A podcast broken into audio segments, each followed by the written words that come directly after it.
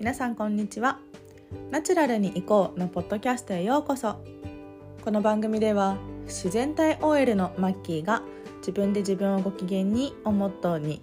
周りに左右されないマインドの持ち方や心も体も健康でいるためのセルフケアについて飾らずありのままお届けします。皆さんこんにちは。いかがお過ごしでしょうか？連休ももう後半戦に入っておりますね。はい私はですねえっと一昨日と、えー、昨日とであの一緒にポッドキャストをやっているルーシーと,、えっと都内のねホテルに1泊してあの本合宿っていうのかな読書合宿みたいなのをしていました。はい。まあ読書とか言いながらも 結局あの2人でいるとめちゃめちゃ喋ってしまって あの本読んでた時間よりも喋ってた時間の方が圧倒的に長かったなっていう合宿だったんですがめっちゃ楽しかったです あのそちらの方のねポッドキャストも聞いていただけると嬉しいんですけどその合宿中にねトータルで、えっと、3本、えっと、エピソードを収録しました。で1本は5月2日月曜日のエピソードでも上がっていてこちらは森の中で撮っているんですけれども、はい、残りがね、えーと、ホテルで撮ったエピソードになりましてこれは明日の5月6日金曜日と来週の月曜日ですね5月10日に、えーと配信予定ですのでよければそちらもチェックいただけると嬉しいです。はいということで、えー、今日のテーマに行きたいと思います。今日は、えー、ポッドキャストは自分軸で選ぶメディアという話をしたいと思います。はい、えっ、ー、とまあポッドキャストって結構他の SNS と違うところが結構あるなと思っていて、まあ、例えば、まあ、インスタとかツイッターとか YouTube とかあと最近だと TikTok とか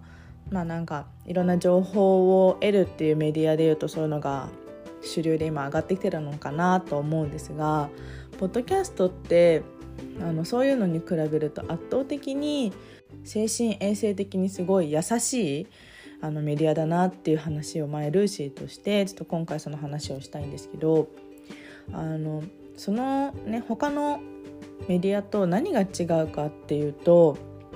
あの他の人の評価を参考にしないであの何のエピソードを聞くとかっていうのを選んでいることが多いんじゃないかなと思います。でこれイコール、まあ、自分軸で選ぶっていうことかなっていうふうに私は思っていて、ね、自分軸他人軸っていう言葉を聞いたことある方も多いと思うんですけれども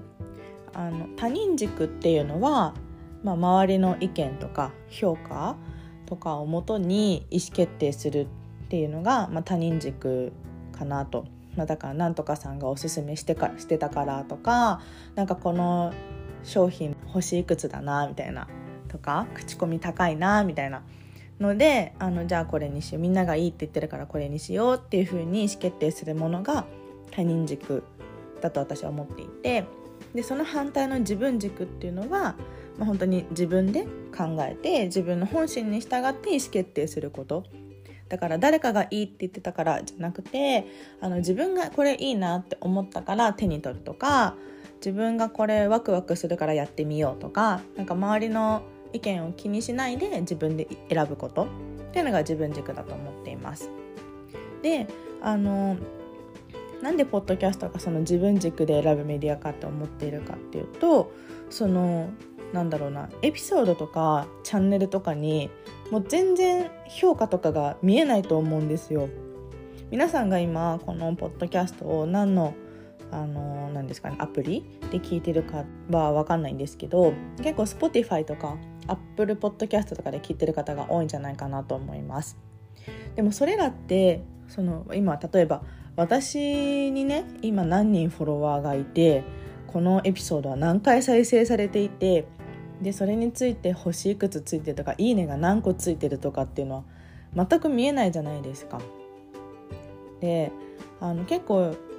そういうのが YouTube とかインスタだとあなんか「いいね」いっぱいついてるからこの人なんかすごそうとか なんかこれいいって言われてるんだなみたいな感じで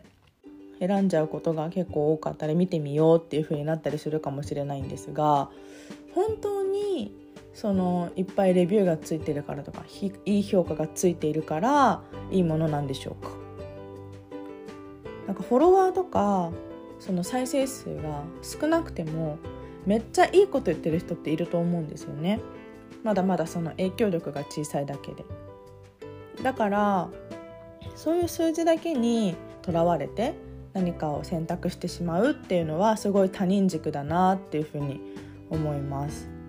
で反対にその Spotify とか Apple Podcast みたいなところだともうねこの私の弱小 ポッドキャストを聞いてくださってる方はあのまずどこから見つけたんだろうっていうのがちょっと不思議ではあるんですけども本当いつも聞いてくださってありがとうございますあのそういうね再生回数とか誰かが聞いてるからっていうのに影響されるんじゃなくてあこの人の話聞いてみようとか何かタイトル気になるなっていうので選んでくださってると思うんですね。ってなるとそれって別に誰かに言われたからっていうんじゃなくて自分がいいなっていう自分の本心で選んでると思うのでそのポッドキャストって自分軸で選んでるメディアだなってすごい思います。はいね、しかも私的にはあの YouTube とかインスタとかと違ってコメント機能がないリップする機能がそのプラットフォーム自体にはほとんどないのであのなんだろうなアンチコメントとか見て不安になることもないと思うんですよね。なんか大体の人が「いいね」みたいなこと言ってる中で「いやこれは嘘だ」みたいな「この人は嘘をついている」みたいな「嘘の情報を流しているからやめよう」みたいなことを言う人が例えばいたとしたら結構あれ？これって信じていいのかな？っていう風に不安になるかもしれないんですけどそういうのも見えないのでなんか自分が信じたいものとか自分がいいなって思ったものを素直に受け取れるっていうのもポッドキャストのいいところだなっていうふうに、はい、思っています。でまあ、あの配信する側からしてもそういうアンチとか評価が見えない周りのの人たちがどれぐらいあの評価されてるかとかも見なくていいしあのアンチコメントとかもらって傷つくこととかもあまりないですしはいなんかリスナーにとっても配信者にとってもすごいあの精神衛生的にすごいいいというか優しいメディアだなっていうのをつくづく感じております。はいただねもうちょっとその相互コミュニケーションみたいなのができたらいいなっていうふうには私は思っているので、うん、あの Twitter とか Instagram でねあのお気軽にリップ飛ばしたり DM 飛ばしたりしてくれると嬉しいです。はいあの私のねその友人っていうか、まあ、ルーシーが聞いてくれてるからあのこのエピソード良かったよっていうフィードバックとかもらえてねそれはそれで安心してるんですけどなんかそういうのも全くなかったら結構心細いなっていうのを感じていてそう他のねリスナーさんもあのね聞いてくださってることは本当に嬉しいんですがなんかどんな気持ちで聞いてくださってるのかなとか例えばどんな話聞きたいかなっていうのも私は知りたくてなんか一方的に今発信してるだけになってるからなんかマッキー的にこれどう思うとかこういう悩みがあるんだけどみたいなのをいただけるとあの私もねなんかあ